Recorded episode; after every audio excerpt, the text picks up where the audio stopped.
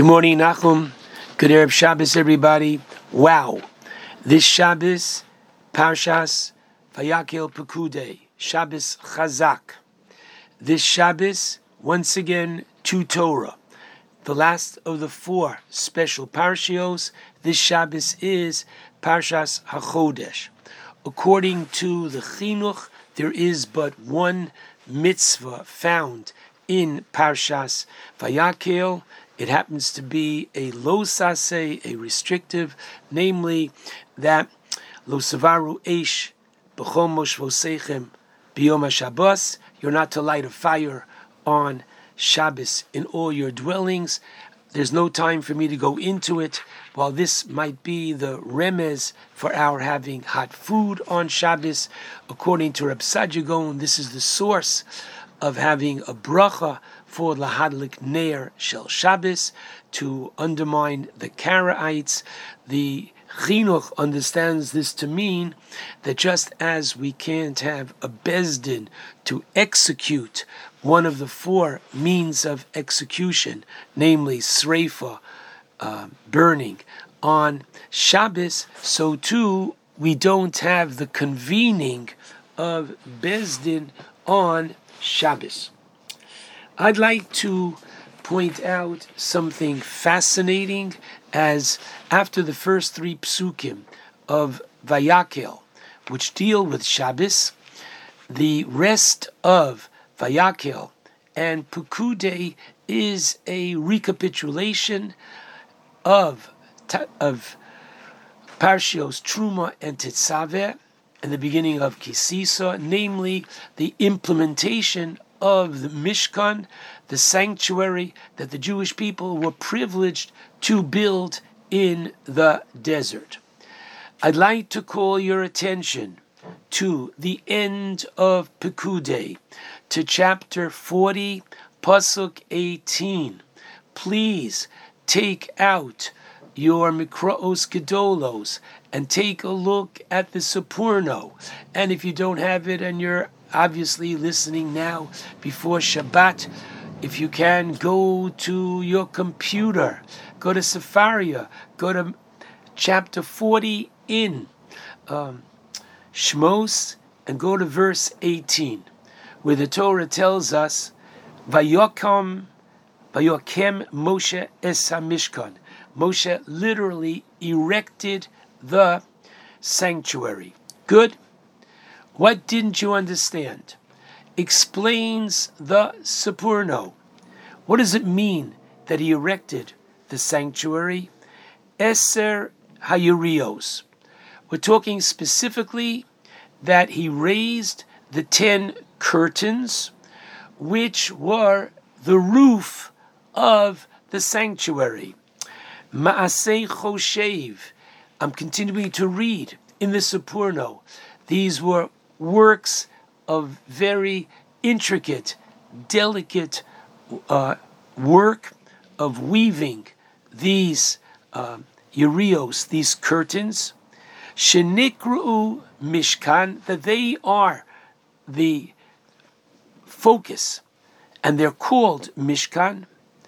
Hukmu, these were literally raised and placed kodem hakomas hakroshim, before the placing of the boards. Now, I don't have to tell you whether you've watched the building of a house or any structure or not. It is completely understandable that you start from the bottom up. A foundation, walls, beams, and on top of these walls and beams, now I can have support for and placing a roof. Here, the Torah tells us sit down and fasten your seatbelts, says the Sforno. Here, the roof came on first. Now, interestingly, regarding the sukkah that we're privileged to build each and every year, if somebody were to have that trick whereby first they put up the schach and they somehow have the schach supported and then they build up the walls to the schach. Guess what, my friends? That sukkah is pasul. It might look like a sukkah, but once we know how it was constructed, it is an invalid sukkah. You've got to, quote, take apart, pick up, put down the schach again, because that happens to be an infraction of tasevalo mina osoi. However, here in the construction of the Mishkan, this was completely in order. This is what God wants, and the Sforno goes on to explain how did this happen. Im bidei odam machzikim bo, either there were individuals, Shevet Levi, holding up the urios, holding up these curtains, and then they put up the walls, im al derech nes, or perhaps this was a miracle. Now, if this was a miracle, you have to ask yourself, why? Why would Hashem perform this miracle? Who needs it? Why couldn't you have, like any other home? We're building a home for God, so let it be a foundation, walls, or sockets in this case here to hold the temporary walls, etc. And then on top of these walls, we're going to put the roof. Why the reverse? So I want you to know he should live and be well, Rav Ruvain Feinstein, who prior to the pandemic would come to our community annually to raise funds for his yeshiva and always honors us with words of Torah once commented in our community that the Torah is teaching us a very important lesson, and that is when you have a project, you should have a goal, be goal oriented, and focus on the goal. And what is the goal here of the um, Mishkan? It's clearly Vishochanti Bisocham that God should dwell in our midst. And therefore, the Sforno says, and go back to the Sforno in Truma, chapter 26, verse 1. And there he explains why it is that these krashim, why, I'm sorry, these urios, that these curtains atop of the sanctuary, why are they called Mishkan? He says, because besocham underneath these curtains were the kisei, the the aron, the shulchan, the table, the menorah, the candelabra, the mizbeach hazahav, the golden altar. All this was lemishkan shchina. All this was to house the divine presence.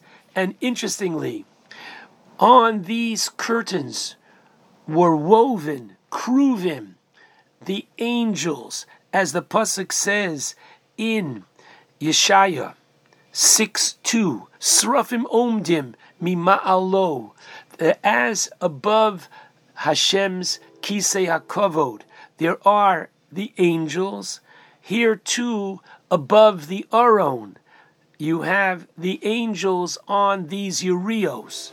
And as you find later on, or excuse me, earlier in Malachim Aleph, V'chol tzva shamayim, oh, the heavens, omed olav, mimino umismolo. Similarly, over here, above the um, you have the representation of Ashras Hashchina with these curtains. What we're being taught here, says Rav Feinstein, Shlita, is that we should always focus on what the purpose is. Never lose sight of your goal. The raison d'etre, the main purpose of what your institution is, of what your home is, that your home should be a Mokom Shechina. The beautiful custom that people knock on the door of their home before they enter their home. Excuse me, it's not yours, it's my house. Why am I knocking on my door? So the first reason is not to startle anybody who might be in, that I should scare them, catch them off guard. But no, perhaps I'm having a challenging day. Somebody wronged me, whatever it is that many of us do have challenging days. You're about to go into your home. Knock on the door for a moment. Remind yourself what your door is that your door is a dwelling place of the Shekhinah, and there's no room for any, God forbid, argumentation. There's no room for any pettiness that might have gone on during the day. Amazing. What is the beginning of Parshas Vayakel? It is the mitzvah of Shabbos. And what are we told? Shabbos is, as we find in Lecha Dodi, Sof Maaseh. When Hashem created the world, He had the end goal in mind. And what was the end goal of the world? Shabbos. Wow in order to appreciate Shabbos, you have to have six days of working. But not like, forgive me, the secular world thinks that you work hard during the six days and the weekend is made as the beer commercial goes for Michelob so you get a chance to relax on the weekend. No. Listen to the second pasuk of this week's parsha. Sheshes Yomim Malacha. It doesn't say six days you shall do malacha, you shall work. It says for six days work is to be done. You are to appreciate that even during the six days, whatever you accomplish is only because God is being good to you.